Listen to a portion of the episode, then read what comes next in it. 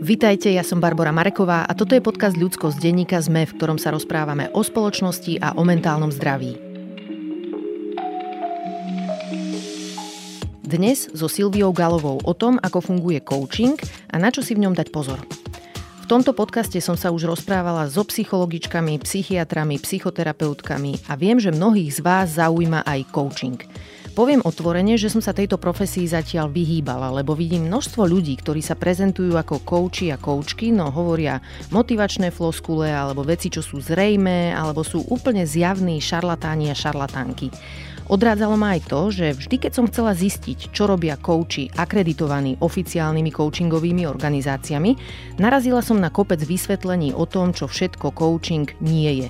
Coach vraj nerieši psychické problémy, nedáva rady, nepomáha dlhodobo, takže ani po tomto rešerši som nechápala, o čom teda coaching je.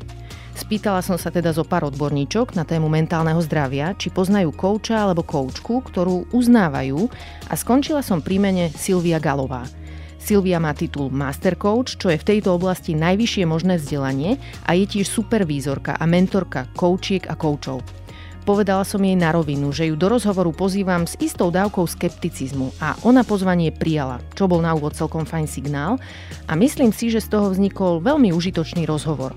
Bavili sme sa nielen o coachingu, ale aj o problémoch a dilemách, ktoré riešia ľudia na pracovisku, kde sa coaching využíva často.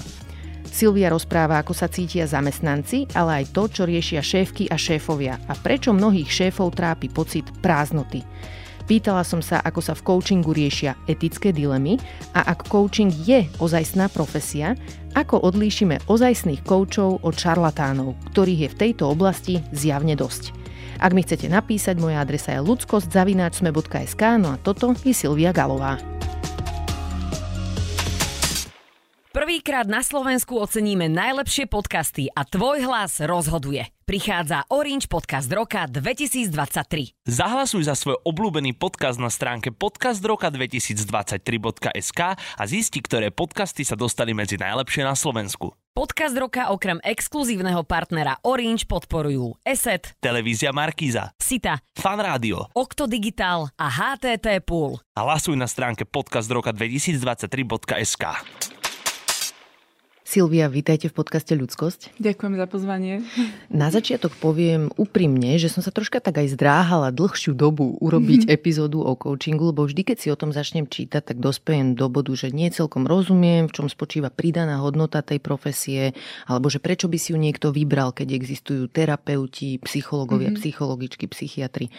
A, ale ľudia sa ma často pýtajú na mhm. coaching, mm-hmm. tak som si povedala, že zavolám si niekoho, kto má v tejto profesii najvyššie možné vzdelanie aj dlhodobé skúsenosti, aby nám vysvetlil, že o čom tá profesia je a ako aj neskončiť u kouča, ktorý používa nejaké šmejdovské praktiky prípadne, mm-hmm. lebo týchto všelijakých koučov, guruov a takých motivačných speakerov mm-hmm. vidím teraz dosť veľa v poslednej dobe. Silvia, vy ste členkou všetkých troch organizácií, ktoré na Slovensku zastrešujú vzdelávanie a dohľad nad koučami a koučkami. Máte mhm. titul Master Coach, čo je najvyššie možné vzdelanie v tejto profesii a zároveň ste aj supervízor mentorka a mentorka koučov a koučiek, tak ako by ste mi teda vysvetlili, o čom je povolanie koučky vy? V čom spočíva tá vaša expertíza? Som veľmi rada za tento ostrý štart, lebo ste vlastne pomenovali aj veľa predsudkov, ktoré sa spájajú e, s koučovacou profesiou a z ktorej sa nielen ja, ale všetci moji kolegovia, ktorí sa naozaj profesionálne venujeme koučovaniu, snažíme neustále šíriť osvetu a vzdelávať. A toto je súčasť našej práce. To nie je úplne to, čo by nám nejako prekážalo, ale naozaj nám prekáža práve to, že, že práve tí šmejdi, ktorí spomínate, alebo rôzne iní sprievodcovia, guruovia nejakým spôsobom majú aj ten negatívny dopad mm. na, na tých, o ktorých ide v prvom rade a to sú tí klienti. To znamená, že ako si možno naozaj v tom širokom portfólii pomáhajúcich profesí vybrať toho vhodného pomáhajúceho profesionála pre mm-hmm. seba. A samozrejme závisí od toho, že akú, akú mám tú tému, ale vy ako klient, ako človek, ktorý hľada túto službu, nemusí byť expertom v každej tej jednej službe, čiže vám by mal vedieť poradiť odborník, na ktorého sa obrátite. A ak by to bol napríklad coach, tak profesionálny coach, ktorý robí svoju prácu zodpovedne a seriózne, si najskôr s vami dá tzv. úvodné stretnutie alebo nejaký chemistry meeting, uh-huh. a na ktorom sa vlastne porozprávate jednak o tom, ako on pracuje, k tomu si možno ešte povieme aj niečo, niečo viac, čo sa na tom stretnutí pýtať, o čo sa zaujímať. Vy mu predstavíte svoju tému a na základe toho, či vlastne coach tak nejako zhodnotí, že jednak je to v jeho kompetencii, v jeho schopnostiach a je to téma vhodná do koučovania, to znamená, že je to téma, ktorú je možné vyriešiť v relatívne krátkom čase, uh-huh. tak e, vtedy sa dohodnete na tom, že áno, OK, výborne môžeme začať e, spolupracovať. A keď si samozrejme sadnete, lebo mhm. to chemistry meeting je odvodené od e, toho chemistry, či to medzi vami aj, aj nejako zafunguje. Nemusí to zafungovať tak, že budete najlepší kamaráti na svete, ale že dokážete spolu napredovať na vašej ceste. To znamená, že coaching často sa prirovnáva k povolaniu tej psychoterapie, ale ja by som povedala trošku, že niekedy je to ako keď si dáte šopský šalát, ale bez uhorky a bez paradajky. A ani ten sír si na to neprosím, že je to predsa len iné. Podobné je to asi naozaj v tom, že sedia dvaja ľudia v miestnosti, ale ten coaching je naozaj že krátkodobá intervencia, kdežto psychoterapia je dlhodobá, tam naozaj neraz klient chodí aj v rokoch. A v koučovaní klient na začiatku, ako som už aj naznačila, pomenuje ten cieľ, pomenuje to, kam sa chce dostať za tú relatívne krátku dobu, zhruba to bude 3-4 mesiace. A vie jasne popísať, kam smeruje a s coachom už vlastne akoby nastavujú tie, tie kroky, možno pracujú, určite pracujú na nejakých nenapomáhajúcich presvedčeniach, ako ich preformulovať, ale tá práca je skôr naozaj skôr na tej úrovni toho, že ako sa posunúť a ako sa posunúť v krátkom čase. Uh-huh. Možno by nám pomohlo, keby ste nám povedali, že na akých klientov a klientky sa zameriavate a čo s nimi riešite, nejaké uh-huh. príklady, aby sme si to vedeli predstaviť. Ja sa zameriavam na ľudí. Čiže nemám to úplne tak nejako vysegmentované, že je to len biznis alebo je to len nejaký life coaching alebo podobne, ako majú niektorí kolegovia. Ale najčastejšie témy, s ktorými sa stretávam, sú naozaj také zmenové obdobia v živote. Tak by mhm. som to, dala by som tomu možno takú jednotnú, možno takú strechu a mhm. všetkým tým témam. A sú to napríklad klientky, ktoré prídu s tým, že dosiahli nejakú pracovnú metu, a zrazu zistili, že či som to vlastne na tej mete aj naozaj ja. Či, som, či je toto moje autentické ja, alebo či som celý čas naplňala možno očakávania niekoho iného, alebo možno svoje nejaké vlastné predstavy o tom, ako by mal ten život vyzerať, ktoré ale neboli možno až tak úplne nerezonovali s tým, kým som možno ako človek, alebo aké mám hodnoty. Takisto je to obdobie tranzícií, keď veľa pracujem s manažérmi, keď prechádzajú e, z jednej úrovne riadenia na vyššiu úroveň riadenia. Mm-hmm. Keď sa stávajú tzv. senior manažérmi alebo riaditeľmi alebo naozaj z toho púlu, toho, toho najvyššieho leadershipu veľkých organizácií. A s tým prichádza veľa osobnostných premien, pretože zrazu to, čo fungovalo v minulosti, niektoré napríklad uh, formy riadenia, uh-huh. uh, ako som predtým riadil ľudí alebo riadila ľudí, zrazu jednoducho nefungujú na tej vyššej úrovni riadenia a dochádzajú otázky, že kým som ako líder, čo po sebe chcem zanechať. Čiže opäť taká tá forma nejakej tranzície osobnostnej. A teda veľmi často sa stretávam s témami okolo burnoutu alebo manažmentu stresu a musím teda povedať, že žiaľ Bohu aj s témami e, mobbingu, uh-huh. čo sú témy, ktorým sa aj, aj odborne venujem cez... E, Vysvetlite, čo je mobbing? Alebo šikany na pracovisku, uh-huh. ďakujem za otázku, kedy vlastne prichádzajú za mnou zväčša obete uh-huh. šikany na pracovisku. Či už, že ako s tým pracovať, alebo e, keď to dojde až do toho bodu, že podajú výpoveď, tak ako potom sám seba možno manažovať, regulovať v tých nových vzťahoch na pracovisku, na novom pracovisku inak, aby sa mi to už nestávalo. Uh-huh. V iných rozhovoroch ste spomínali, že coach neradí. Ano. Čiže v čom spočíva potom tá jeho expertíza? Ako si to máme predstaviť? Čo robíte na tých stretnutiach? Uh-huh. Ja to tak niekedy hovorím, že každý z nás na tých stretnutiach kladie otázky, počúva, reflektuje, prežíva nejaký ten priestor tu a teraz s klientom. Ale zároveň tá klientská skúsenosť s rôznymi coachmi bude iná, pretože to, ako ja pracujem s mojimi klientami, závisí od toho, aký štýl alebo formu koučovania používam. Koučovanie má tiež rôzne prístupy. Uh-huh. Ja sa venujem tzv. psychodynamickému koučovaniu. To znamená, že e, pozerám sa s klientami aj na možno nejaké nevedomé vzorce alebo nevedomé presvedčenia, ktoré im v daných situáciách eh, bránia byť autentickými alebo mm-hmm. sami sebou a skôr reagujú z nejakých nevedomých eh, starých, starých vzorcov. Umožňuje mi to práve to, že mám dlhodobý výcvik transakčnej analýze a to je vlastne smer, ktorému sa venujem. A tým pádom, konečne sa dostávame aj k tej odpovedi na vašu otázku, veľa mojich otázok alebo intervencií do toho, čo robím s klientami, vychádza práve z tej transakčnej analýzy. Že keď mm-hmm. klient rozpráva napríklad, že neustále vlastne hovorím tým ľuďom, že čo majú robiť, čo majú robiť a furt akože nič neprichádza, tak ja si tak v hlave hovorím, že OK, vnímam, vnímam veľkú tému kontroly, kde je téma nejakej starostlivosti a z toho vznikne tá otázka.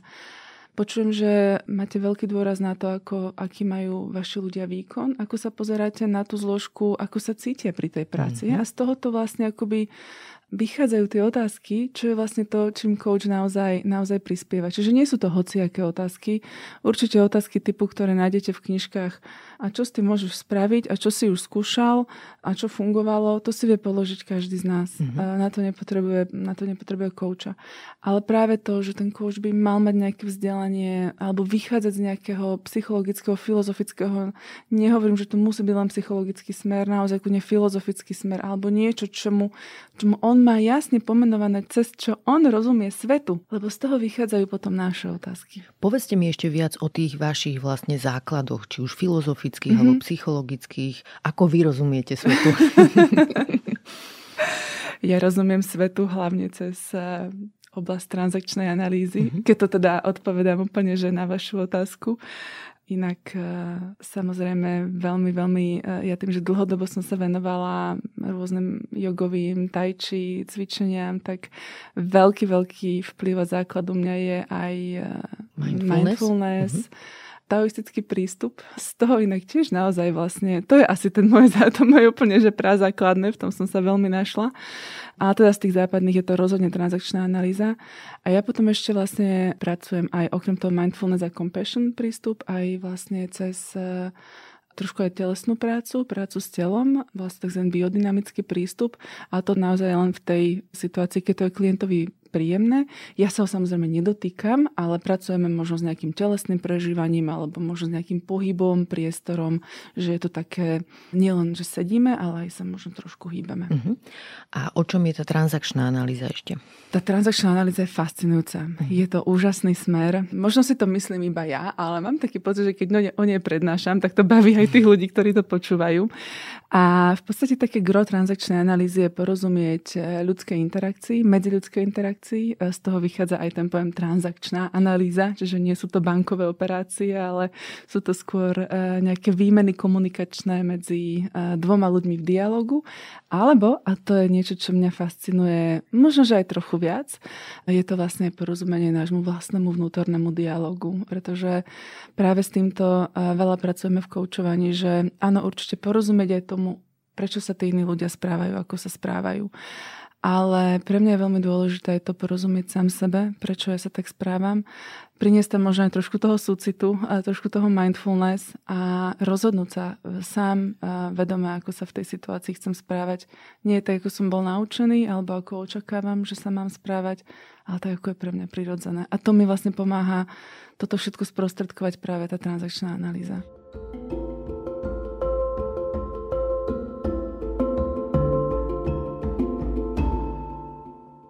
Mňa veľmi zaujalo, že predtým, ako ste boli koučka, ste boli novinárka.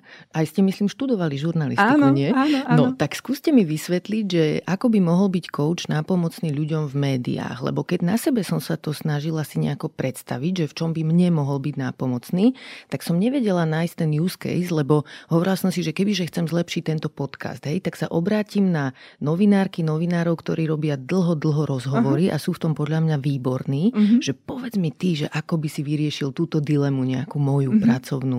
Alebo by som sa obratila na ľudí, ktorí sú terapeuti, terapeutky a že rob mi nejakú supervíziu, že či empaticky mm-hmm. reagujem v tom podcaste a tak ďalej. A nejak som nevedela si uchopiť to, že čo, v čom by mi pomohol coach. Tak mi povedzte podľa vás, v čom by mi mohol pomôcť.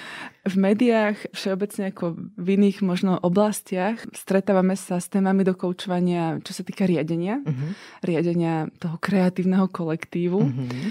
Ale keď sa pýtate cez seba, že vám ako novinárky, ako zlepšiť možno váš podcast, tak e, coaching je veľmi dobrá a veľmi obľúbená intervencia práve na inovácie. Veľa pracujem aj ja v agilných organizáciách, kde vlastne je naozaj tá vyslovenia škoučovacia kultúra. Pretože to, čo spomínate, tie rady od ostatných, sú, to, to sú naozaj veľmi hodnotné veci, lebo však know-how je naozaj niečo, čo e, je pre nás jedno z toho, z toho najcennejšieho, mm-hmm. takého toho osobného vnútorného vlastníctva ale zároveň to naše know-how je v niečom aj obmedzujúce, môže byť v niečom aj obmedzujúce, pretože ja keď vám dávam moje know-how a čisto len moje know-how, tak zároveň vám prenášam do toho aj tie svoje tzv. blind spots. Hej, mm-hmm. že to, čo ja som v tom nevidela, tak vlastne vy to preberete aj s tými mojimi blind mhm. spots. Mm-hmm. A vlastne ten coach, samozrejme na to sú potom na ten kreatívny coaching rôzne, tam už sa využívajú rôzne kľudne aj pomocky, či už nejaké karty alebo nejaké vizuálne, kto je aký, hej, niekto si, rád, niekto si radšej kreslí, niekto si lepí sticky noty, niekto ide cez príbehy, tam je rôzne, rôzne množstvo kreatívnych techník, ktoré vlastne pomáhajú inováciám a v to si myslím, že by mohlo byť pre vás zaujímavé, uh-huh. môžeme vyskúšať. A čo napríklad ľudia vo vedúcich pozíciách v médiách, keď uh-huh. teda viete, ako fungujú médiá, v čom by oni mohli benefitovať z coachingu? Z mojich rozhovorov s riadecimi pracovníkmi v médiách je to, a aj z mojej skúsenosti, kľudne to vlastne dáme cez tú svoju skúsenosť, je to naozaj o tom, že nájsť ten balans. Paradoxne v kvázi organizáciách štandardného formátu, ale nie tých novinárskych, veľmi často je téma, že som mikromanéžer, chcel by som viac voľnosti pre ľudí, alebo chcel by som dokázať byť viac taký ľudský. V médiách sa stretávam s tým, a bola to aj moja vlastná skúsenosť, že sme boli až moc ľudskí, že tie vzťahy sa niekedy až tak prelínali a potom, a to sú aj potom tie dilemy, že kde sú vlastne tie hranice toho nášho vzťahu? Že my na jednej strane ťaháme spolu do noci tie uzavierky, plačeme spolu, keď sa niekomu niečo stane niekde v rodine, alebo, ale stále hovoríme nie o kolegiálnej rovine, ale o tom, že zároveň ja som v tej rovine napríklad nadriadenej. Hej, a máte zodpovednosť. A mám tu zodpovednosť. Mm. A potom vlastne ako ja mám akoby deliverovať alebo odovzdať aj nejakú, nejaký negatívny message tomu človeku, mm. alebo ako mhm. mám chcieť nejaký, nejaký výraznejší výkon uh, po tom človeku, keď viem, že že napríklad teraz dva dní dozadu sme spolu pomaly až rozoberali jeho naj, najsúkromnejšie témy. Mm-hmm. Že to je jedna oblasť. A ak môžem, tak by som doplnila ešte druhú oblasť. A tu som ja sama zažila vlastne v médiách. Ja som ešte si pamätám, nie som taká stará, začínala som skoro, to zvyknem hovoriť. Lebo ja som nosila ešte články na diskete. A ešte po vernisáži som písala v tej 602 doma, som napísala článok, ráno som odniesla. A potom som vlastne zažila ten nástup toho internetu a e, tých e-mailov a už sa začali tie akoby požiadavky veľmi, veľmi zintenzívňovať. Mm-hmm. Veď Veď stíhaš aj dva články, nie? Však no napíš po tlačovke, pošli a ideš na ďalšiu tlačovku. Toto vnímam ako veľké riziko a to vlastne smerujem k téme burnoutu. Uh-huh. Riziko v týchto novinárskych profesiách, kreatívnych profesiách aj v reklamných agentúrach alebo v iných PR agentúrach, tam, kde to tempo je neskutočne rýchle. Chce sa od vás vlastne denne produkovať niečo nové, kreatívne, v podstate stále lepšie. Uh-huh. A na ten burnout aspoň zvyčajne bývali tie, akoby, že však pôjdeme si potom spolu sadnúť na pivo, pustíme tú paru, ale to nestačí na reguláciu toho stresu a toho napätia. Čiže ja by som mm, tak využila možno aj toto fórum a tak seriózne vyzvala na to, že starajme sa aj o to emočné zdravie, ten mental health novinárov, lebo vy ste v tej prvej línii a ten tlak je obrovský. Hmm. A, takže toto by som dala ako také druhé možno odporúčanie pre hmm. vedenie hmm. kreatívnych kolektív. Od toho mentálneho zdravia, aké máme, závisí aj to, že ako píšeme vlastne, že keď nestíhame žiť aj hmm. iný život, ktorý je tiež pre nás dôležitý, tak je skreslené to, ako vnímame svet, ako píšeme, komu sa venujeme, čomu venujeme pozornosť vlastne, že či sme stále nahnevaní, lebo sme vyhoretí, alebo máme kapacitu aj pre empatiu a troška také zastavenie mm-hmm. sa.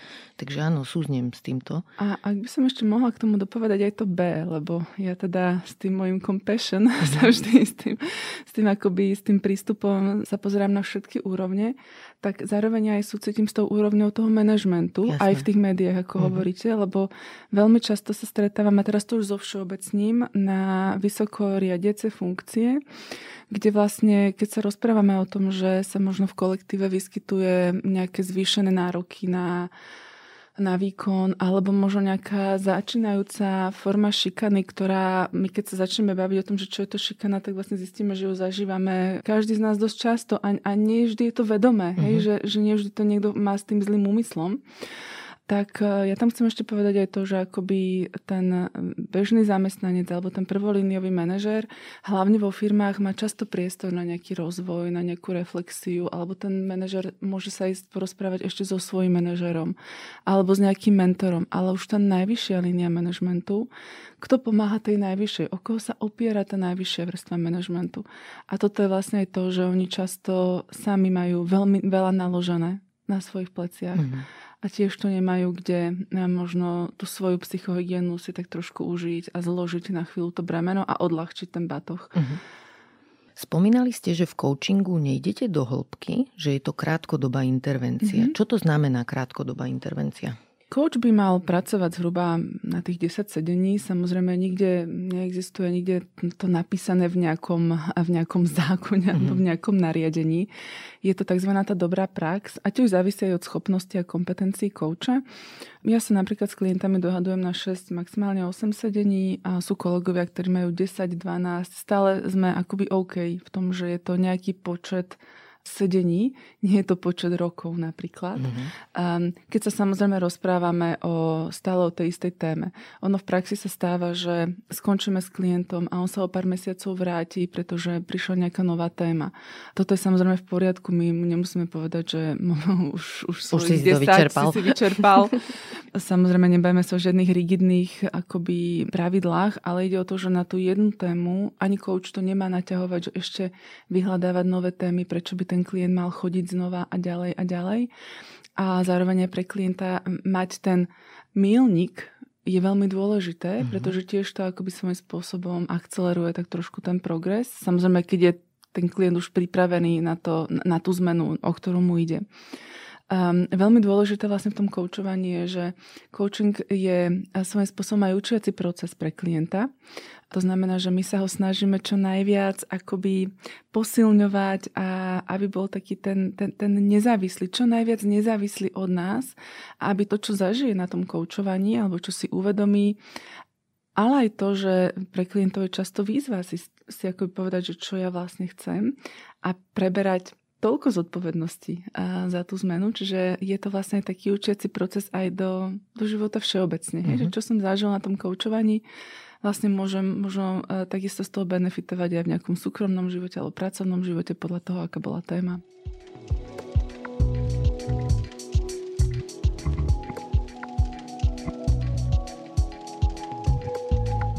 Toto mi vlastne prišlo ako jedna z takých najzvláštnejších vecí na tom vašom povolaní, tak chcem ešte hlbšie sa na to spýtať, že existuje problém, ktorý je tak veľký, že ho neviem vyriešiť sám, ale zároveň tak malý, že na to stačí zo pár nejakých sedení s koučom, že tá, tento rozpor mi tam príde taký zvláštny. A poviem aj prečo, rozpor. Mhm. že e, ja som napríklad vo svojej terapii, nebola som nikdy na coachingu, ale bola som v psychoterapii a tam som zistila, že mám sklon zachraňovať situácie, zachraňovať mm-hmm. ľudí, proste vybiehať z bránky, ako hovorila moja terapeutka a riešiť mm-hmm. veci aj tam, kde netreba, kde to nie je pre mňa výhodné a tak ďalej. No a upozor upozornila ma na to prvýkrát, alebo teda zistili sme to tam spolu a ja, že ha, a teraz to už vidím a teraz to už nebudem robiť. Ano, no a potom som sa pristihla časom vlastne, alebo nie, že pristihla som sa, ja som to nevidela, že to robím znova a znova v iných situáciách, ano. že som priniesla situácie do terapie a ona ma v podstate nasmerovala k tomu, že toto je znova ono, len z inej strany som k tomu pristúpila.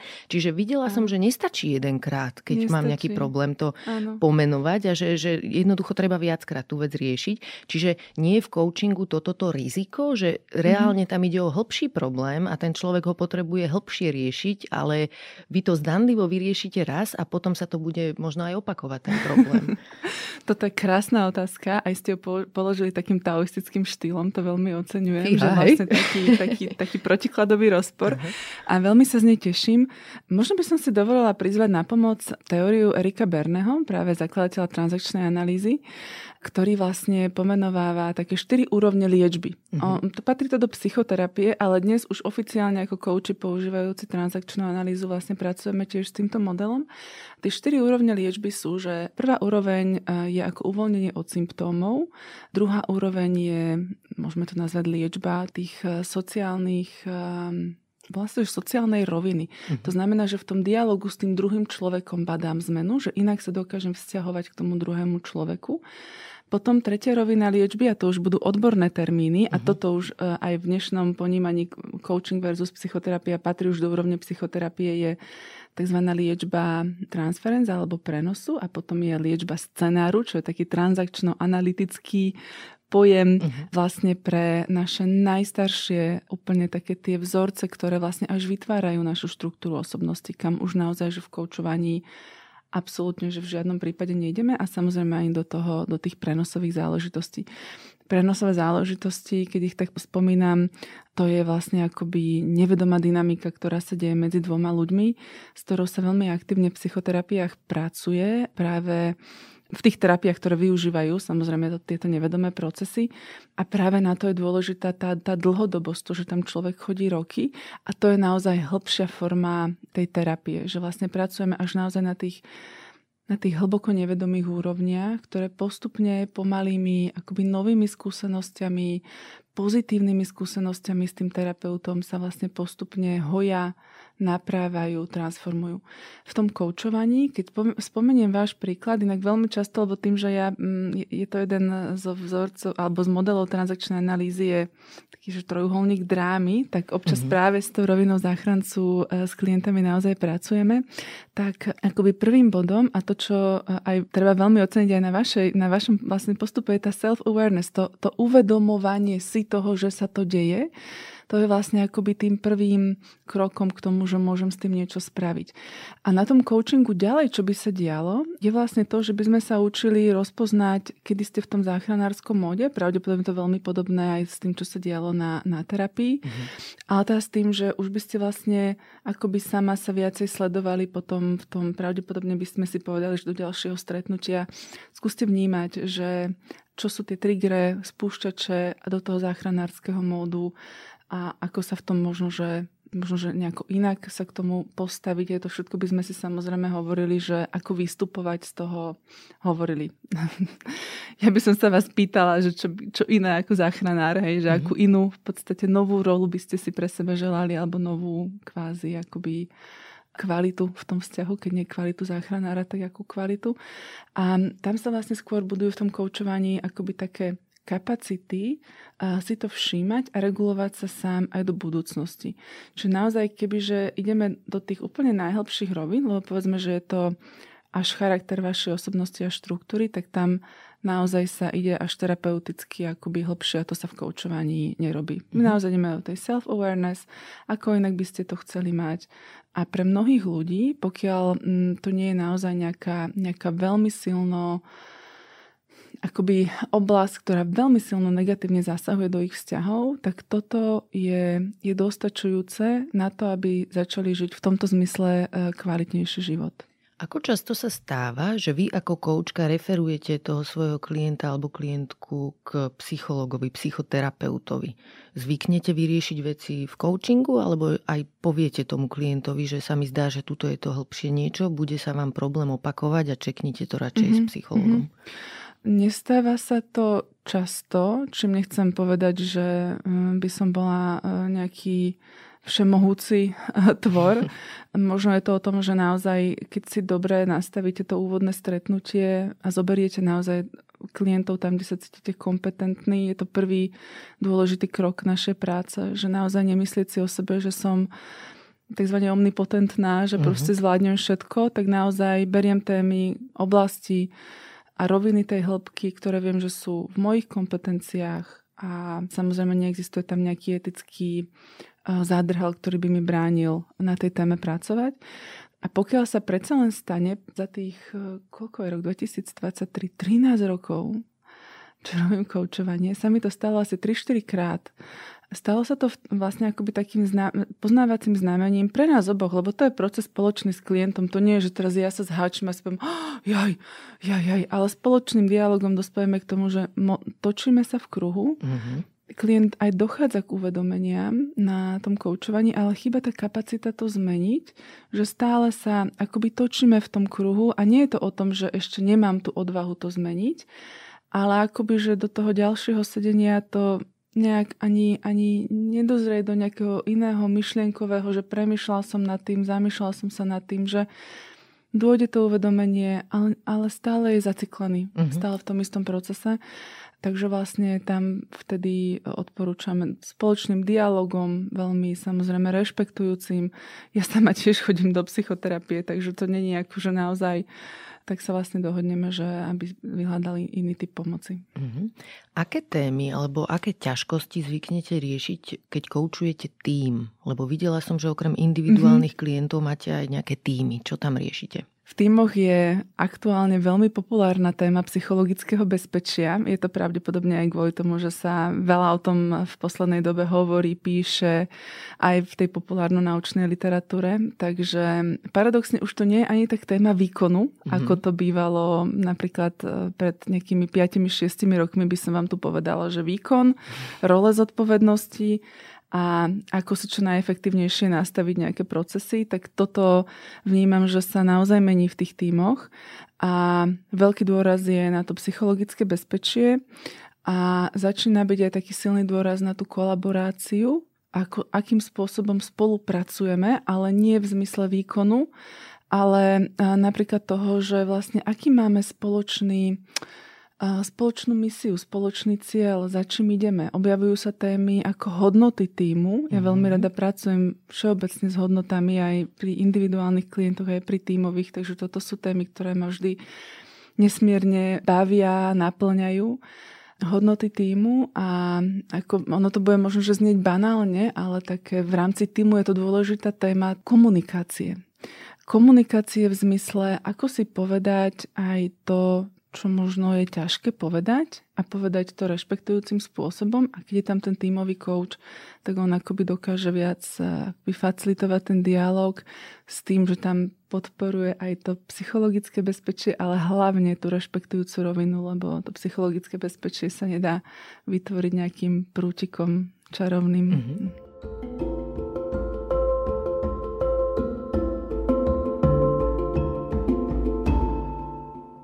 Poďme ešte do korporátneho prostredia, teda, mm-hmm. lebo veľa koučov a koučiek pôsobí dominantne tu. Viem, že aj vy asi teda venujete mm-hmm. sa veľa takýmto ľuďom. Čítala som si etický kódex koučov a z neho vyplýva, že bývate niekedy aj v situácii, keď vás neplatí tá osoba, ktorú koučujete.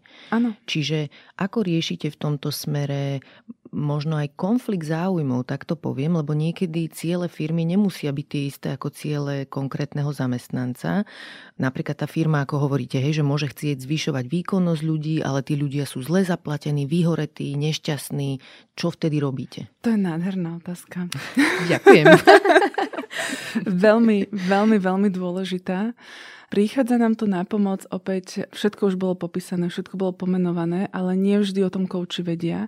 A volá sa to, alebo organizácie, ale kto by mal vedieť, prvom rade nositeľ toho, tej služby a to je ten coach. A volá sa to trojstranné kontraktovanie. A to, čo ste pomenovali, je nesmierne dôležité. Čiže áno, naozaj, pokiaľ koučujeme ako externý kouč v organizáciách, je veľmi typické, že platí ma organizácia, ale tá organizácia je vlastne entita a ja nepracujem priamo či už s tým, kto ma najímal ako uh, kouča, ale pracujem s inými manažermi mm-hmm. a tam je veľmi dôležité mať ujasnené so všetkými stranami toho kontraktu a v tomto prípade sú tri. To znamená zadávateľ, môj klient, teda ten koučovaný a ja ako coach aké sú podmienky koučovania. Stáva sa vo firmách, že ten kontrakt vyzerá tak, že zadávateľ povie, a, a to isté sa vlastne povie na spoločnom stretnutí aj koučovaným, že prinášajte témy, aké potrebujete, nás témy nezaujímajú, je tu coach, riešte si či už súkromné, či už pracovné témy. Je to dôverné. Jediné, čo sa vykazujú, sú samozrejme hodiny, lebo to je prirodzené, ale nevykazujú sa témy. E, je dopredu jasne dané, že neexistuje možnosť, ako mňa zadávateľ osloví, že Silvia, počúvaj, chodí k tebe tento, čo tam on rieši. Mm-hmm. Je, že to je proste, že červená stopka nie. Absolútne ako to, je, to sú dôverné informácie. Stáva sa aj to, že si nás najmä organizácia a najímajúci manažer, ten zadávateľ, má nejakú predstavu o tom, čo by chcel podporiť e, v tých manažeroch. Stáva sa to napríklad veľmi často, keď je púl nejakých seniorných manažerov a ten zadávateľ chce, aby pracovali na svojich leadershipových kompetenciách. A ku každému má nejakú predstavu, že tento by mal zlepšiť toto, tento by mal zlepšiť toto.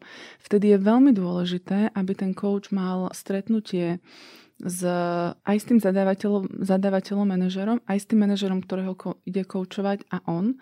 To znamená, keď máš 6 takýchto manažerov, tak áno, 6 takýchto stretnutí, mm-hmm. uh, kde sa vlastne vzájomne zladia očakávania, lebo je veľmi dôležité, aby aj ten manažer pochopil, prečo je to dôležité pre jeho nadriadeného. Je veľmi dôležité sa nadriadeného na, tej, na tom stretnutí pýtať, že ako on bude umožňovať tomu koučovanému uplatňovať tie nové kompetencie e, vo svojej práci, pretože ja darmo budem pracovať s nejakým koučovaným svojim na tom, aby bol viac autonómny, keď napríklad jeho vedenie mm, nechce, aby bol autonómny. Mm-hmm. že ho chce mať pod kontrolou. Mm-hmm. Čiže vlastne, že akým spôsobom aj to prostredie bude podporovať tie výsledky toho koučovania.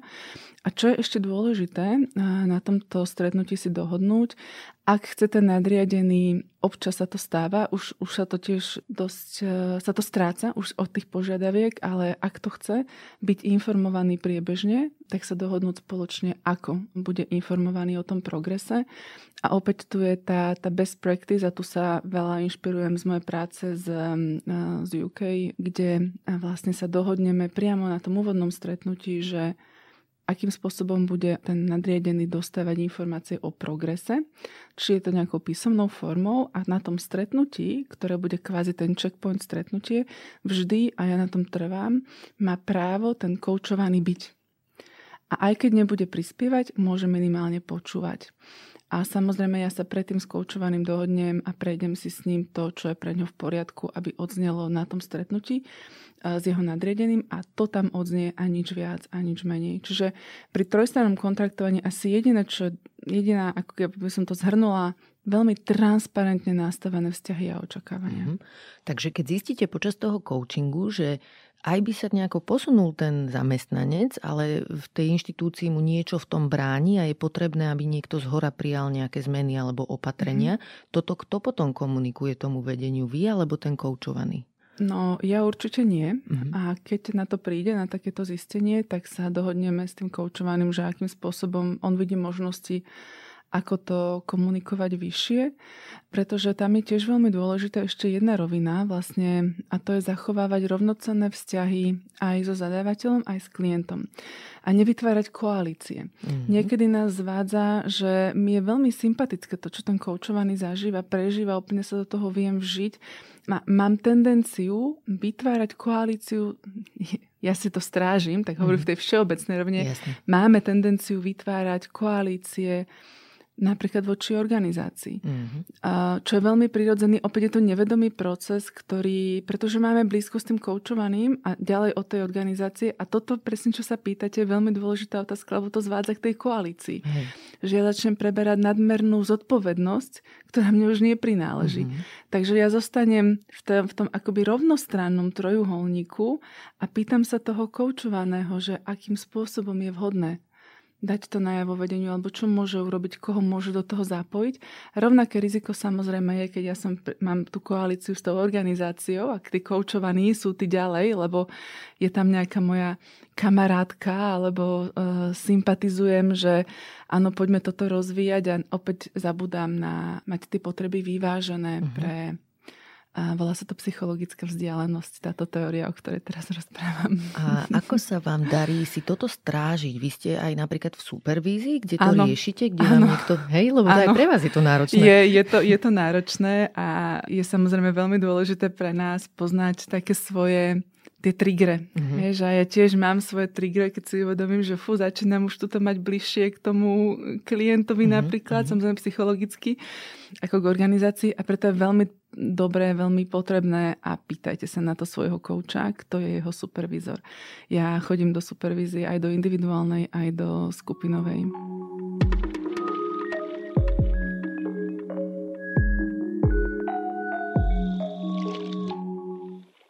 Koučujete aj ľudí v riadiacich pozíciách. Viem si predstaviť, že byť šéfom alebo šéfkou, že to je často osamelé, že taká osamelá pozícia, to je najmä keď niekto v minulosti robil v nejakom týme, časom ho povýšili a teraz nesie tú zodpovednosť za ten tím.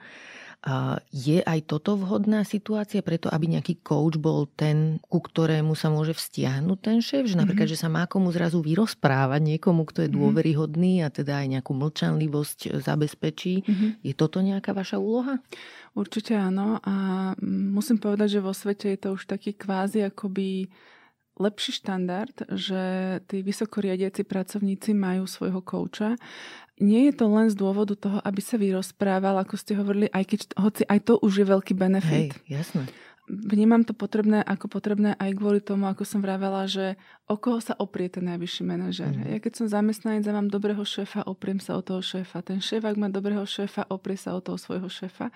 Ale už vyššie, akoby už není veľmi kam sa oprieť. Čiže to je určite jedna rovina, z ktorej potom benefituje celá firma, pretože keď je šéf OK, tak akoby prenáša, akože naozaj um, vlastne aj, tá, aj tie nevedomé procesy v organizácii sú charakteristické tým, že predsa len to ide od toho riadiaceho bodu a prenášajú sa aj tie rôzne nevedomé vzorce a presvedčenia, správania, ktoré nielen ktoré šéf ukazuje, ale ktoré aj napríklad prehliada. Mm-hmm veľmi vlastne formujú tú firemnú kultúru, ktorá ide tým pádom možno úplne iným smerom, ako sú tie heslá a hodnoty hlásané na stenách a na nástenkách. Uh-huh. Takže je to veľmi dôležité a pre lídrov v týchto pozíciách veľmi často a naozaj to zaujímavá opakujúca sa téma je tá téma prázdnoty, uh-huh. že vlastne bol som zvyknutý, lebo sú to všetko makači, ktorí sa tam dostali ako brutálnou prácou. Bol som zvyknutý proste robiť veľa, veľa. Um, áno, aj som mikromanažoval, dobre uvedomujem si to, už to nerobím ale čo s tým prázdnom? A bolo veľmi fascinujúce, je, alebo je veľmi fascinujúce počúvať aj skupiny týchto seniorných lídrov aj z rôznych firiem, ako si vlastne vymieňajú skúsenosti alebo to, že čo vlastne oni robili s tým prázdnom. Čiže mať kouča aj na to, že vlastne nájsť to svoje nové, to svoje nové poslanie a mhm. naozaj takéto dedičstvo, čo chcú na tej roli zachovať, lebo na týchto pozíciách sa už naozaj bavíme o tom, že a čo je to legacy, to dedictvo, ktoré Hej. vlastne po sebe zanechávaš. A plus aj si viem predstaviť, že tam častokrát potrebujú títo ľudia nejaké nové zručnosti, ktoré v minulosti mm-hmm. že mhm. vôbec nepotrebovali, lebo byť Áno. odborník, odborníčka, ja neviem, keď si predstavím lekárky, lekárov, že tí akože operujú a potom zrazu je z niekoho primár, čo je ano. akože šéf, hej? Že ako má vedieť, že ako sa vedie tým, že to je, nie je triviálna úloha. Ano, Takže ano. aj takéto asi veci s nimi rozoberáte. Áno, áno. No, chcem to aj preto tak pomenovať, lebo my sme zvyknutí v našej kultúre vnímať povýšenie ako niečo pozitívne, že to je zjavne pozitívne, lebo je tam taký ten element, že statusu, moci, mm-hmm. hej. Ale ja tam vidím veľa priestoru na to, že prečo môžu byť ľudia potom aj sklamaní, frustrovaní, osamelí a zistiť, že vlastne to nie je také, aké si to predstavovali, že tam je veľa takého skoro až že servisného pre ten tým, ktorý riadia. Že to nie je až tak Áno. o tom, že rozkazujem, ale častokrát ako musím zisťovať, že kto čo chce a ako to naplniť a čo Áno. proste robiť. Čiže, čiže aj toto je tá odvrátená stránka tej pozície. Je to tak. A je to vlastne akože pre firmy je dobrá otázka, že vlastne ako máme nastavenú tú politiku povyšovania, ako ho vlastne povyšujeme. Pretože veľmi často, keď povyšujeme toho top performera, tak kto je to performer? A väčšinou je to človek, ktorý ide a je to taký solo player. Veľmi mm-hmm. často. Nehovorím, mm-hmm. že zásadne. Uh, je naozaj, akože mám sama v hlave veľa príkladov ľudí, ktorí sú veľkí tímoví hráči a sú títo performery. Ale veľa ich je aj tých solo players, kde, kde vlastne on je zvyknutý aj, že charakteristika toho performera je to, že v pohode idem a zoberiem nejaký risk a potom to vysvetlím a, potom, a, a zoberiem ten risk na seba. A veľa vlastností to performera, ktorý je povýšený do tej role riadiaceho pracovníka, už zrazu nie sú tie, ktoré sú žiaduce. Uh-huh. A, a tam a často potom vzniká aj taký ten, takéto riziko, že keď sa mu nedarí v tej novej roli, pretože nemá na to ešte tie zručnosti a kompetencie, tak sklzne späť do toho svojho top performerstva a je to zasa taká one-man show, uh-huh. ktorý vlastne nikoho k ničomu nepustí má problém s delegáciou úloh, kompetencií. Samozrejme, on už je niekde na diálnici k vyhoretiu týmto prístupom, uh-huh. ale aj tí ľudia pod ním a stávajú sa takí, že vlastne sú takí apatickí voči tej práci, že však veď na čo, veď on to urobí, alebo veď on mi aj tak musí povedať, ako to chce, lebo inak to nebude dobré. Čiže je to potom taký, akoby mm, ten, taká tá špirála sa hey. potom už len točí.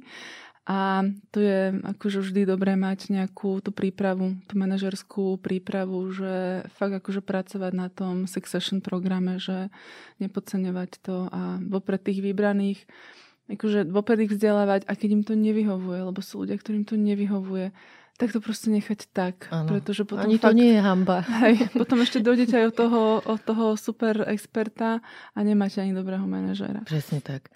V inom rozhovore ste povedali, že ako koučka vychádzate z toho, že každý človek sa správa najlepšie, ako v danom momente vie a každý človek má dôvod, pre ktorý robí to, čo robí. Áno. Rozviete to trocha, že prečo je pre vás prínosné dívať sa na ľudí týmto spôsobom? To ma naučila ešte moja maminka, takže ani neviem. Pamätám si, toto boli jej vety vždy, že každý má dobré dôvody, že robí to, čo robí. Myslím, že to ma asi aj tak doviedlo k tej akoby láske, k tomu psychodynamickému prístupu, k tomu nevedomiu a k takému tomu hlbšiemu vnímaniu sveta, že nie všetko vlastne je zjavné. Mm-hmm. Je, že niekedy máme tie zástupné motívy, ktoré neukážeme, ale radšej ukážeme nejakú inú rovinu alebo inú svoju kvalitu, len aby sme niečo za, zamaskovali. A zároveň ma to vedie aj k takému, k takému porozumeniu toho, že a, a je to inak aj súcit samej voči sebe. Mm-hmm. že som možno v tej minulosti, keď som porobila nejaké tie chyby alebo nejaké tie zlé rozhodnutia, že fakt som robila najlepšie, ako som vedela.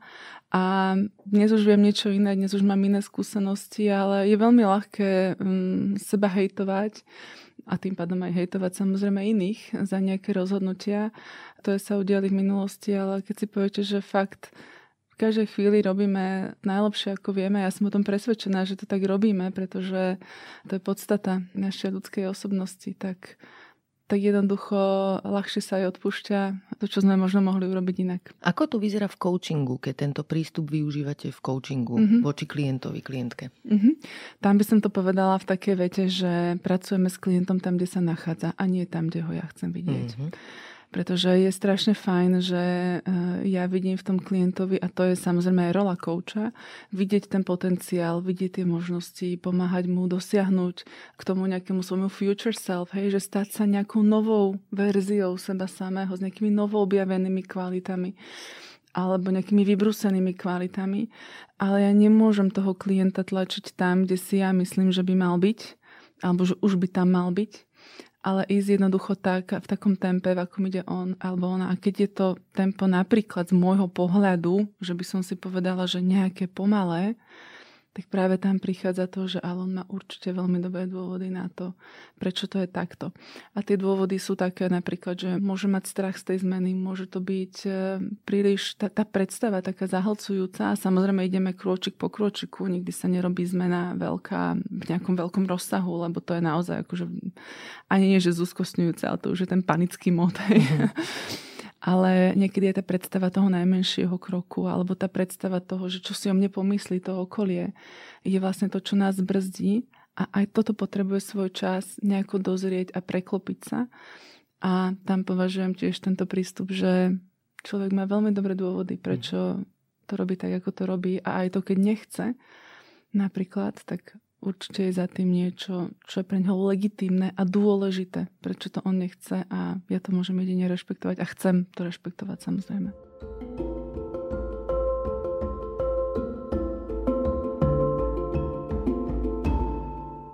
Znie mi to ako koncept, ktorý sa v iných možno textoch alebo knihách, ktoré som čítala, nazýval, že nepodmienečné prijatie alebo radikálne prijatie, mm-hmm. že tohto element v tom mm-hmm. cítim a preto ma zaujíma ďalšia taká kúleha, že čo robíte, ak koučujete niekoho, kto sa správa alebo uvažuje problematicky a má problematické ciele. Čo urobíte, ak to vypozorujete? A poviem aj konkrétny taký príklad, kde som to videla dlhšiu dobu, že sa to dialo. Na HBO bol taký seriál, alebo je, volá sa, že Billions, neviem, či ste ho videli. Mm-hmm. A tam je postava takej firemnej psychologičky Wendy, ktorá to, čo robí, je v podstate coaching interný. Wendy. Hej, hej, hej. Počula som no a, a to, vlastne to, čo ona riešila, to boli veci, ktoré boli výhodné pre firmu, ale z hľadiska nejakého širšieho verejného záujmu, nazvem to tak, to boli problematické problematické veci, hej? že ona mm-hmm. bola výborná v coachingu, veľmi inteligentná, taká sharp žena, ale to, čo robila, bolo také, že z hľadiska mňa ako diváčky to bolo, že problematické. Čiže ako to riešite vy, keď máte klienta, kde vidíte, že má problematický cieľ?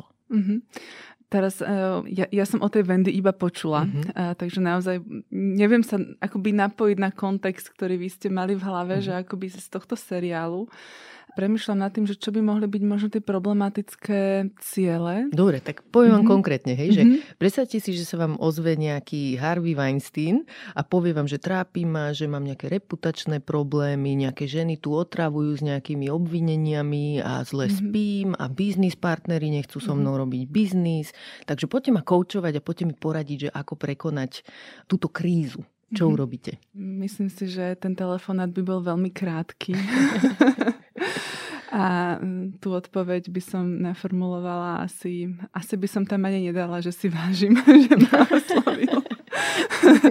asi by som len povedala, že odporúčam mu obratiť sa na nejakého iného pomáhajúceho profesionála a neviem mu v tejto chvíli ani nikoho doporučiť, lebo by som to žiadnemu kolegovi nespravila. A teraz už ako sa naladím aj na tú serióznejšiu nôtu a to je vlastne to, že aj pre kouča je dôležité aby nejakým spôsobom súznel s tým klientom. Ešte raz zopakujem, čo som vravila na začiatku. My nepotrebujeme vytvárať, ani nevytvárame kamarátske vzťahy. My potrebujeme vytvoriť niečo, čo sa nazýva pracovná aliancia. Mm-hmm. To znamená, že naozaj sme schopní dohodnúť sa na tom, čo spolu chceme spraviť, aký je teda ten klientov cieľ, ako bude vedieť, že sa tam dostal, a sprevádzať ho na tej ceste zmeny. Hej. A my nepotrebujeme mať rovnaký svetonázor, rovnaké, ja neviem, možno zázemie. Toto je dôležité, že dokážeme spolupracovať, vytvoriť dôveryhodné, bezpečné prostredie, ktoré akceleruje nejaký rast.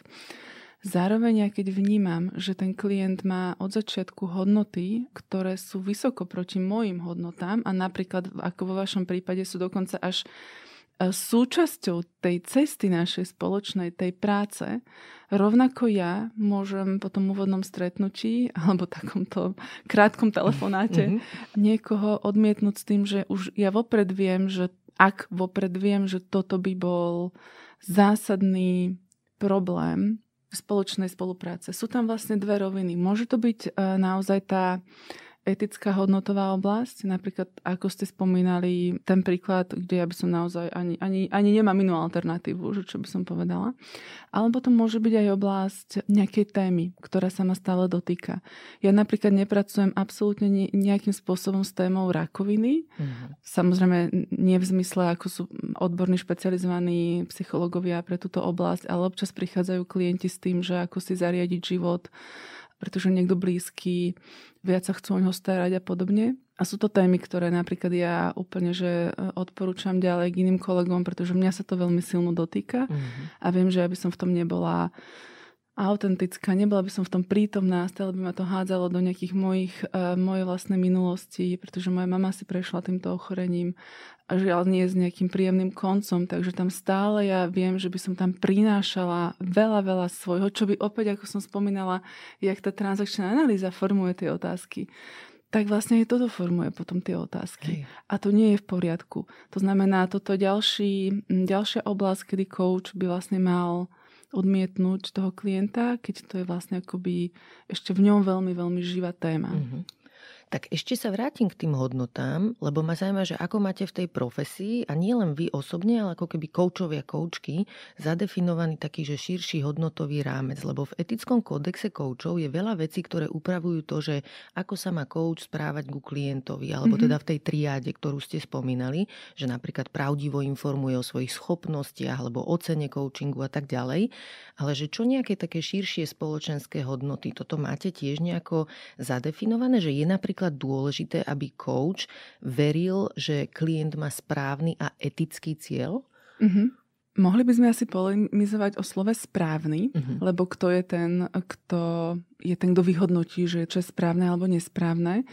Dovolila by som si to možno preformulovať. Niekedy sa používa taká tá skratka, že ten smart, že ten cieľ je naozaj nejaký špecifický, nejaký merateľný. To je vlastne z biznisovej hantírky ten smart cieľ, nejaký dosiahnutelný, zasadený v nejakom čase a, alebo realistický.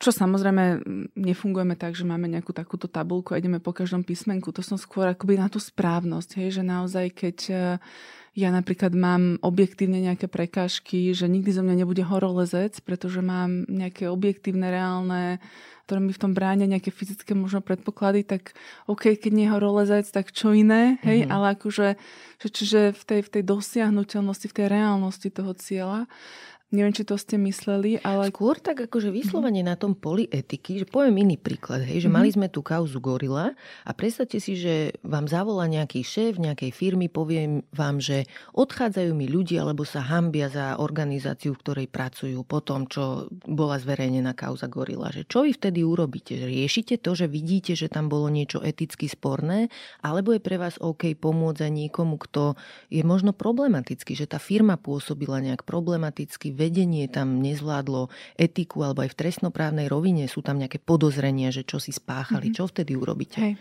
Pri tej etickej rovine je to aj také celkom že individuálne. Mm-hmm. Záleží to aj od toho vlastného hodnotového rebríčka toho kouča. A teraz nemám alibistickú odpoveď a ja vám poviem, že prečo na tým, čo tým mám na mysli.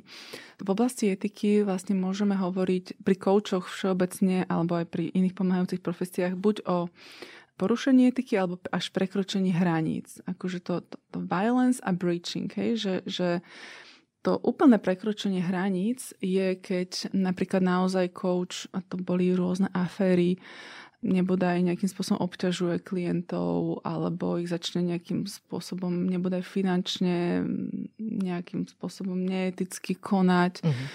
Alebo podporuje neetické správanie napríklad v organizáciách. Že viem o tom, že sa deje nejaký money laundering, nejaké pranie špinavých peňazí alebo že niekto zneužíva organizáciu a akoby neinformujem o tom, lebo tam už je tá stopka, tam už ja sa tam, keď ja sa ako coach dozviem o nelegálnej činnosti, tak ja to potrebujem riešiť s orgánmi, ktoré sú na to relevantné. Mm-hmm. Tam proste není, že poďme sa rozprávať, čo s tým v tejto chvíli, milý klientu, robíme. A toto by samozrejme klient mal vedieť vopred, pretože rôzne veci e, sa môžete dozvedieť na tom koučovaní, špeciálne na koučovaní v organizáciách. A to ani nemusí, že váš klient je napríklad účastný nejakej takéto činnosti, ale napríklad, že vie o nej nikdy nevedel, ako tomu, komu má povedať a povie to vám ako koučovi a potom naozaj treba hľadať a kľudne samozrejme spoločne tie, tie spôsoby, ako to informovať ďalej, ale je tam povinnosť informovať uh-huh. o mhm. nelegálnej činnosti. A toto, čo sa pýtate, je veľmi často sa nastavuje taký etický, taká etická dilema, že aj šiel by si koučovať do tabakovej spoločnosti. Mm-hmm. Alebo toto, čo hovoríte... Uh, kauza Gorila, kauza Gorila firma, hej. ktorá je tam menovaná. Mm-hmm. Tam je potom vlastne, tam, tam veľa, tam už tá etika není čierno-biela, lebo ona vlastne nikdy není čierno-biela. Ona je čierno-biela iba v tom, keď sa bavíme o týchto naozaj crossing the boundaries, toto prekročenie hraníc. Použila som zlý termín, predtým som povedala viol, violating, ale to je to crossing the boundaries. Keď naozaj idem, idem za hranu. Čo tuto vstupuje je, že Napríklad by boli otázky, že vlastne koho idem koučovať. Idem koučovať uh, tých uh, aktérov priamo činných v tej afére? Mm-hmm. Som s tým OK? Mm-mm. Idem koučovať ľudí, ktorí vlastne pracovali v tej firme, mnohí možno nevedeli a sú tým nejaký, nejakým spôsobom dotknutí uh, tým, čo sa deje. Som s týmto OK? Až to už prichádza, vlastne vstupuje veľa, veľa tých premených, ktoré by mhm. ten coach mal zvážiť predtým, ako spraví nejaké rozhodnutie. Sú coachi, ktorí by rovno povedali i nie, pretože s týmto ja nechcem mať nič spoločné. A sú coachi a rovnako je to OK, uh, a nehovorím, že to prvé je OK, ale že rovnako je to relevantný prístup, že si to zvážim. Napríklad si to prejdem v supervízii, kde mi ten supervízor možno pomôže získať nejaké, nejaké náhľady na to, ako by som k tomu mohol pristúpiť. Ale samozrejme bavíme sa o tom, že aby koučoval aj ten coach tam, kde on súznie s tým hodnotovo. Uh-huh. Znamená, že viem si predstaviť, že by veľa koučov povedalo, ale tí ľudia za to nemôžu a potrebujú pomoc a zaslúžia si pomoc. Hej. Stalo sa vám niekedy, že ste prestali niekoho koučovať, lebo ste cítili tento hodnotový rozpor? Stalo sa mi to. Uh-huh. A stalo sa mi to a musím povedať, že bez toho, že by som cítila nejakú zášť voči tomu človeku, bola som taká, cítila som takú lásku samu k sebe. Mm-hmm. Keď som, som došla k tomu rozhodnutiu na supervízii, že najlepšie pre nás oboch bude, keď ten koučovací vzťah ukončíme, kde vlastne ono to nebolo zjavné od prvého stretnutia, ono to trvalo vlastne k tomu tretiemu stretnutiu kde vlastne to hodnotové nastavenie z tých príbehov, ktoré klient rozprával a mne sa veľmi ťažko počúvali tie príbehy, ktoré neboli napríklad, že by boli nejaké protispoločenské alebo nejaké nebodaj protiprávne, hej, o čom sme sa bavili pred chvíľkou. Ale tak sa ma to dotýkalo vlastne osobne, že som si povedala, že ja toto nechcem počúvať. Mm-hmm. A coach vlastne tiež má svoje potreby. My tiež nie sme, že vhodím, hodím mincu, vyberiem si program a, a, a vlastne rovnako by to vlastne nebolo užitočné ani pre toho klienta, ani pre mňa. Čiže bola to aj taká, považujem to za zodpovedné voči obom stranám.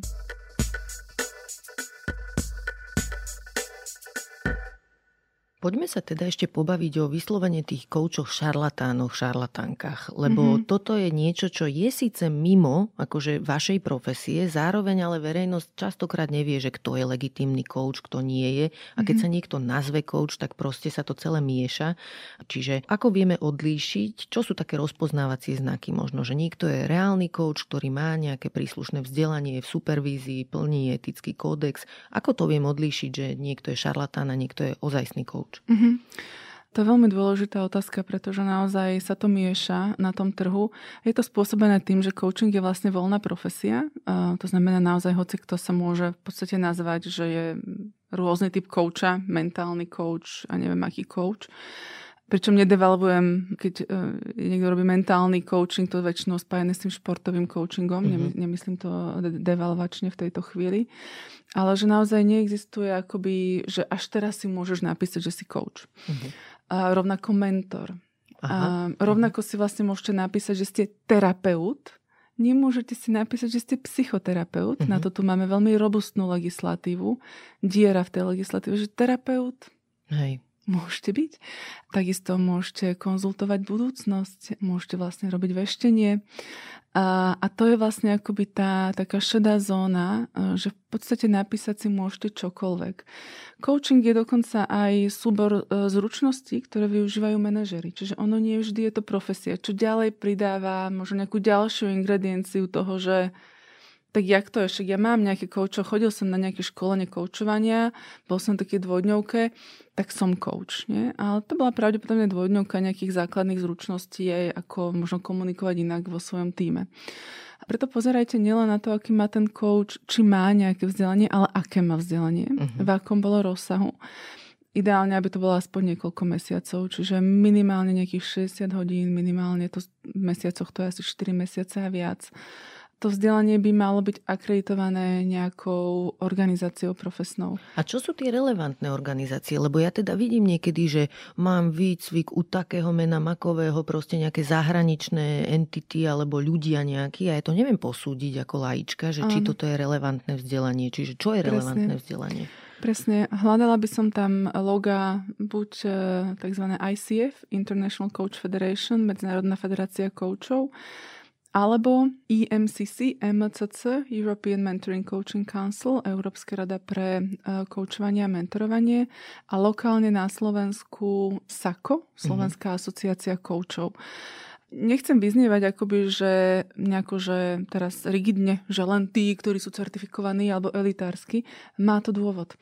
Má to dôvod ten, že to, to vzdelávanie je tým pádom kontrolované nejakou nezávislou medzinárodnou entitou, ktorá nemá žiadny vzťah k tomu providerovi.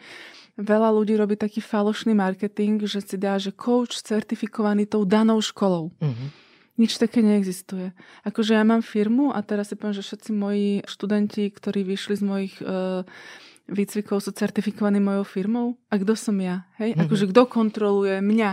Hej? Čiže vás to není, to nie je relevantná forma akreditácie, čiže hľadajte to medzinárodné, že vlastne pretože to je naozaj akoby nejaká kontrola kvality, aspoň, aspoň tá základná. A to, že človek má to vzdelanie, ešte neznamená, že je dobrý coach, čiže na to ešte, aby bol certifikovaný, by si mal prejsť individuálnou skúškou u jednou z týchto troch e, organizácií.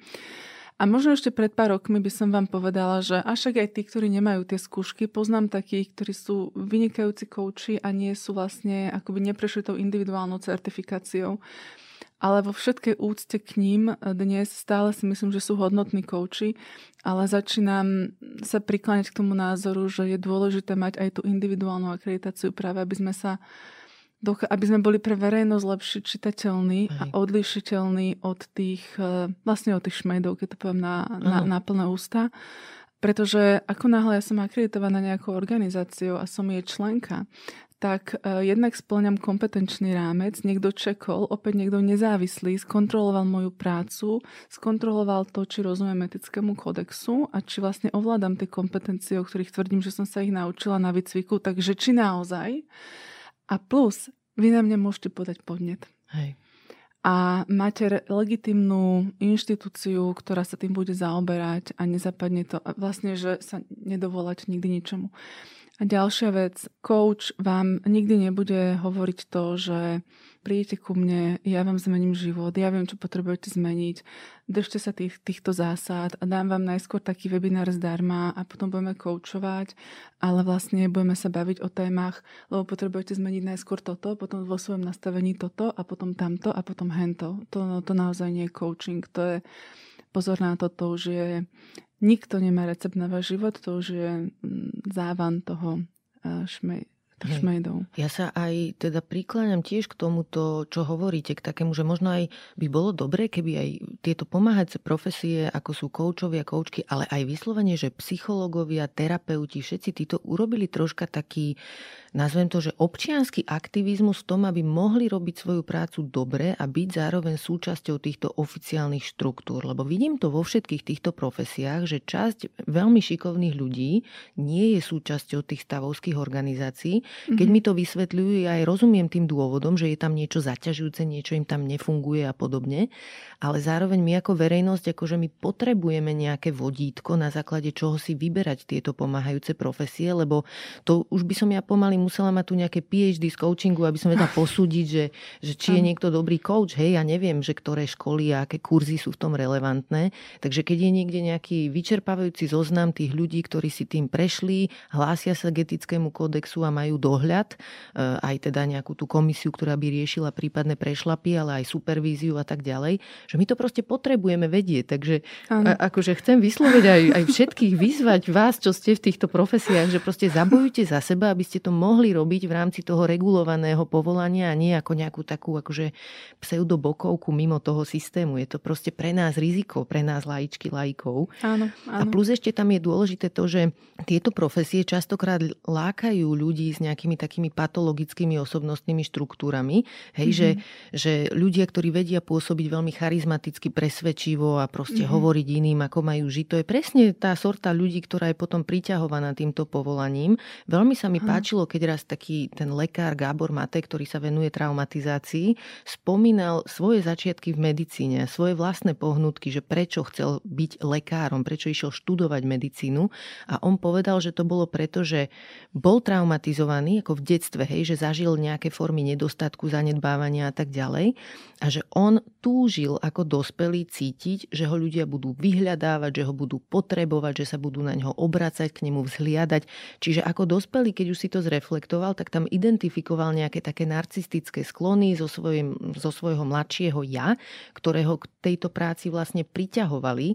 A to je veľmi dôležité si to uvedomovať, že aj vlastne táto profesia, že tam môžu takéto sklony byť a že je dôležité, aby tí ľudia prešli nejakými krokmi, nejakou supervíziou, nejakým systémom, ktorým pomôže to ako spozorovať, možno ošetriť, že to nie je diskvalifikácia okamžite, ale asi treba ísť v tej situácii do terapie, proste nejak si poriešiť tie svoje osobnostné veci, ktoré mi potom bránia byť skutočne nápomocný tým svojim klientom, klientkám.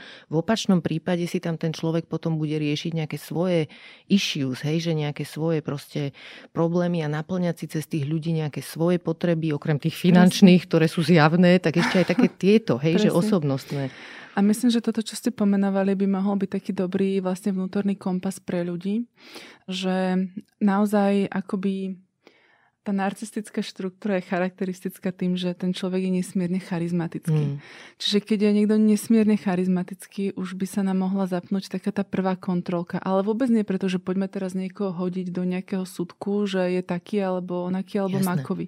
Lebo to vlastne v čom nám to vie pomôcť, ale v čom nám to vie pomôcť je to, že práve pri takýchto ľuďoch my máme potom tendenciu seba podceňovať mm-hmm. a máme tendenciu vlastne akoby glorifikovať toho človeka, ktorý naozaj dokáže pôsobiť tak neskutočne charizmaticky. Že to, čo vlastne ako ste spomínali, tie Gáborové uh, dobré dôvody, ano. ktoré inak nie sú vždy napomáhajúce však, alebo užitočné do vzťahov, prečo si to trošku narcisticky užíval, tak to isté, lebo my vždy fungujeme vo vzťahoch. Hej. To znamená, že to je, tá jeho charizma niečo vo mne vyvoláva a čo to vo mne vyvoláva je tá submisia. Chcem byť ako on, chcem byť taká charizmatická, chcem, toto, chcem aj ja taká byť.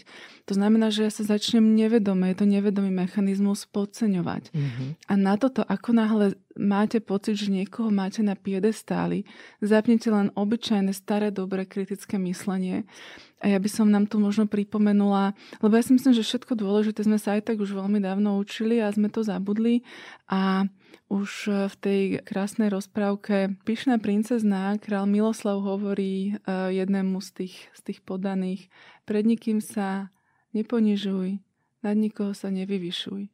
A to je proste, toto si môžeme zobrať ako taký základný kompas, keď aj hľadáme niekoho, kto by nám mal pomôcť. Lebo my sme potom v tej rovine, že máme tendenciu sa ponižovať. Ale ako hovorí král Miloslav, pred niekým sa neponižuj.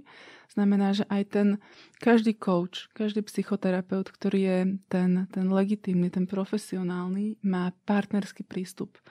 A nikdy sa nebude nad vás, nad vás povyšovať, že ja mám ale takéto vzdelanie. Hej. Ty nemáš. Toto proste neexistuje. Takže už len na toho kráľa Miloslava si spomente vždy mhm. a keď máte pocit, že sa pred nikým potrebujete ponižovať, lebo ten má tie správne návody, lebo ten človek vie, čo máte robiť, tak len kontrolky a spiatočka. Hej, Brzda minimálne. Hej, hej, hej. Taký ten kult osobnosti, keď ako si buduje u mhm. klientie klientov. Toto si všímam najmä teda, keď som si pozerala weby takých akože z môjho pohľadu fejkových koučov, ale asi celkovo fejkových, že všimli si, že existuje aj možnosť, ako túto svoju prácu, ten svoj biznis škálovať. Že začali robiť také skupinové workshopy a všelijaké webináre a jeden taký, ktorý som videla, tam vyslovene tá koučka vystupuje ako taká kráľ kráľovná, že má šaty kráľovské, mm-hmm. úče, sedí na tróne, sú tam také, že zvukové efekty, svetelné a vidno z fotiek na jej web stránke, že tie ženy to tam veľmi, pre ženy robí mm, poradenstvo, mm-hmm. že to veľmi prežívajú, že skoro až taký kult je tam takého, takej mm-hmm. jej osobnosti a tie ženy tam potom hovoria vo videách, že aké to bolo úžasné, že mohli stráviť chvíľu v jej prítomnosti. Mm-hmm. Čiže aj tá sila skupiny tam asi zohrala nejakú rolu a prišlo mi to také, že veľmi nebezpečné. Hej. Ako to vnímate vy Hej. a čo by ste povedali ľuďom, ktorí boli na takom stretnutí? Prečo je to rizikové na takom niečom byť?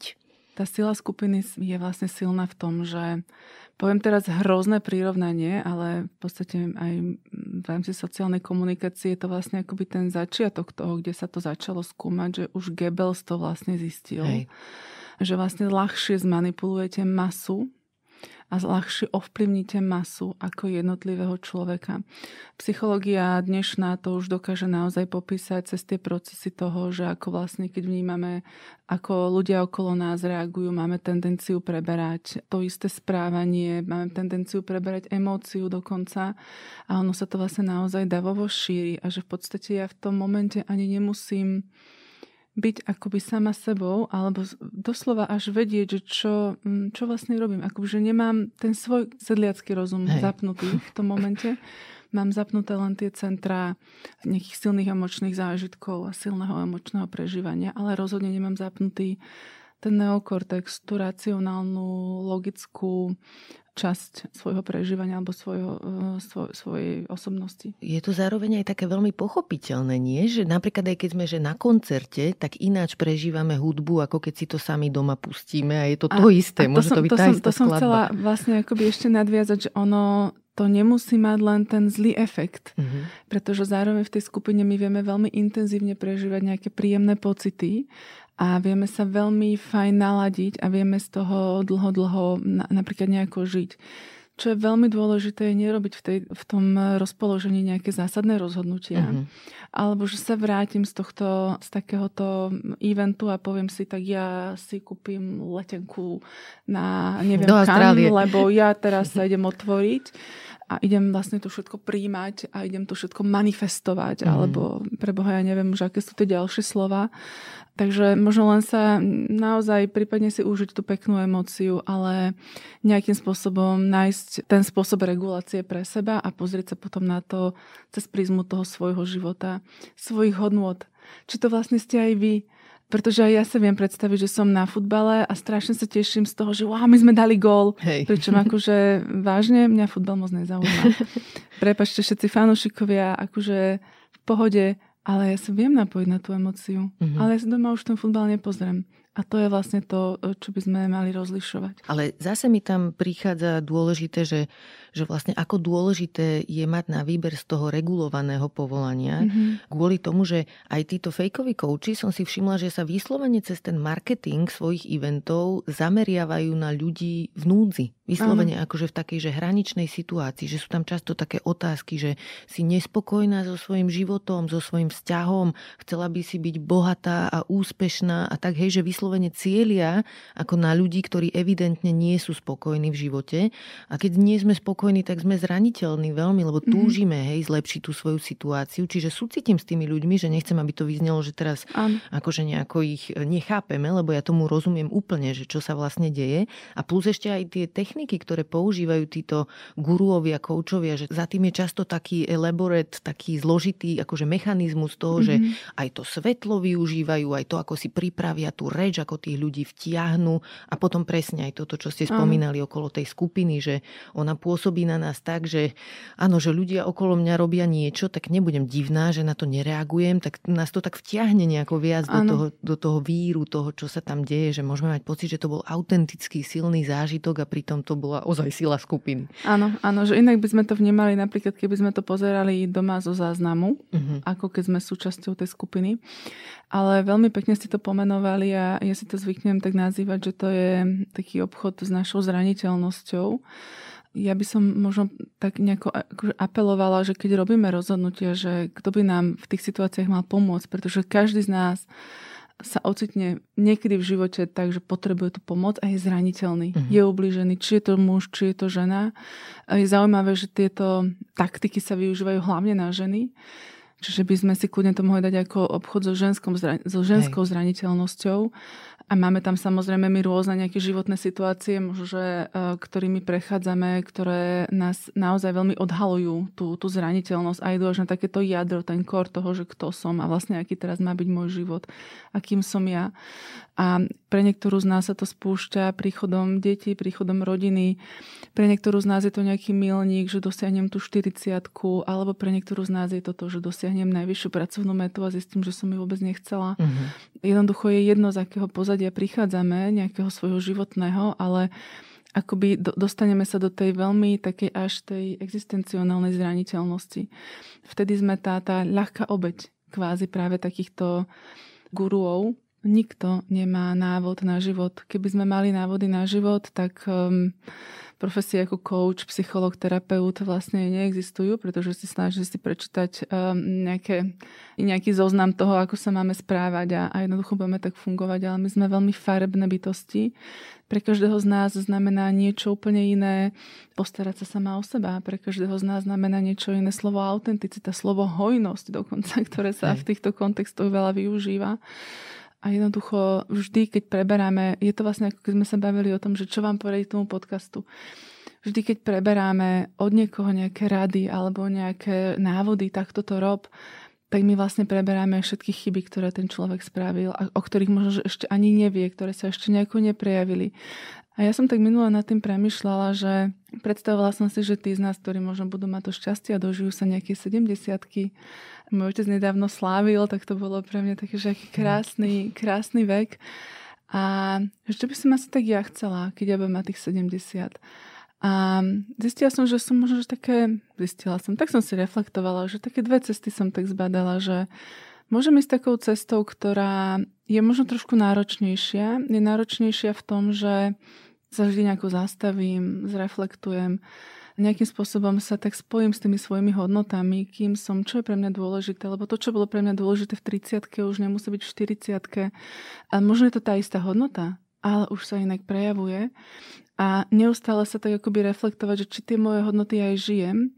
A áno, cez tie hodnoty často robíme aj také rozhodnutie, že musím niekomu povedať nie. Mm-hmm. A to je nepríjemné. Inak môj klient mal na to taký dobrý hint, že povedal, že hm, tak ja prestanem hovoriť áno. a to je spôsob.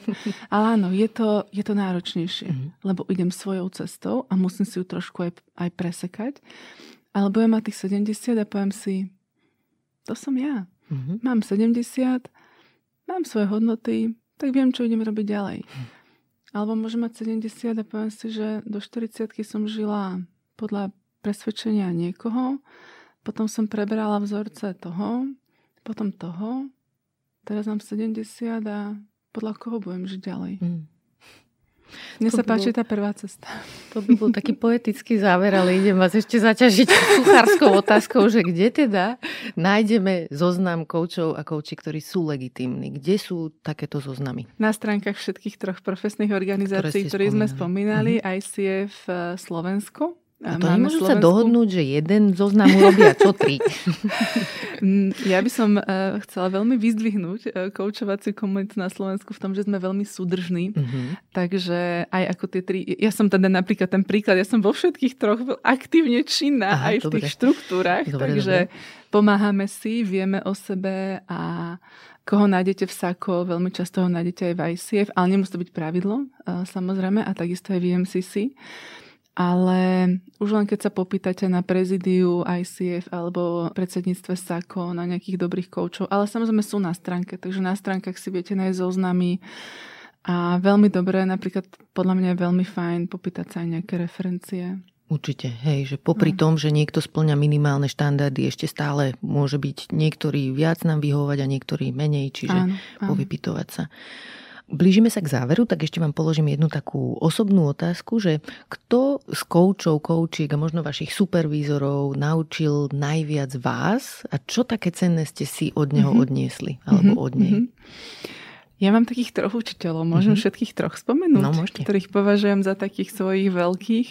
Jedna, a to je práve z tej koučovacej oblasti, je rozhodne Sandra Wilson, ktorej najskôr som bola žiačkou, potom som pre ňu vlastne aj školila jej programy a teraz už je to vlastne až moja rodina, ktorá vlastne bola na tej mojej profesnej ceste, ale tým, že tá moja profesná cesta bola tak nejako popredkávaná aj udalosťami v súkromnom živote, ktoré eh, by sa dali nazvať, že boli také tie challengeujúce, také, mm-hmm. taká výzva, tak ona stála vždy pri mne.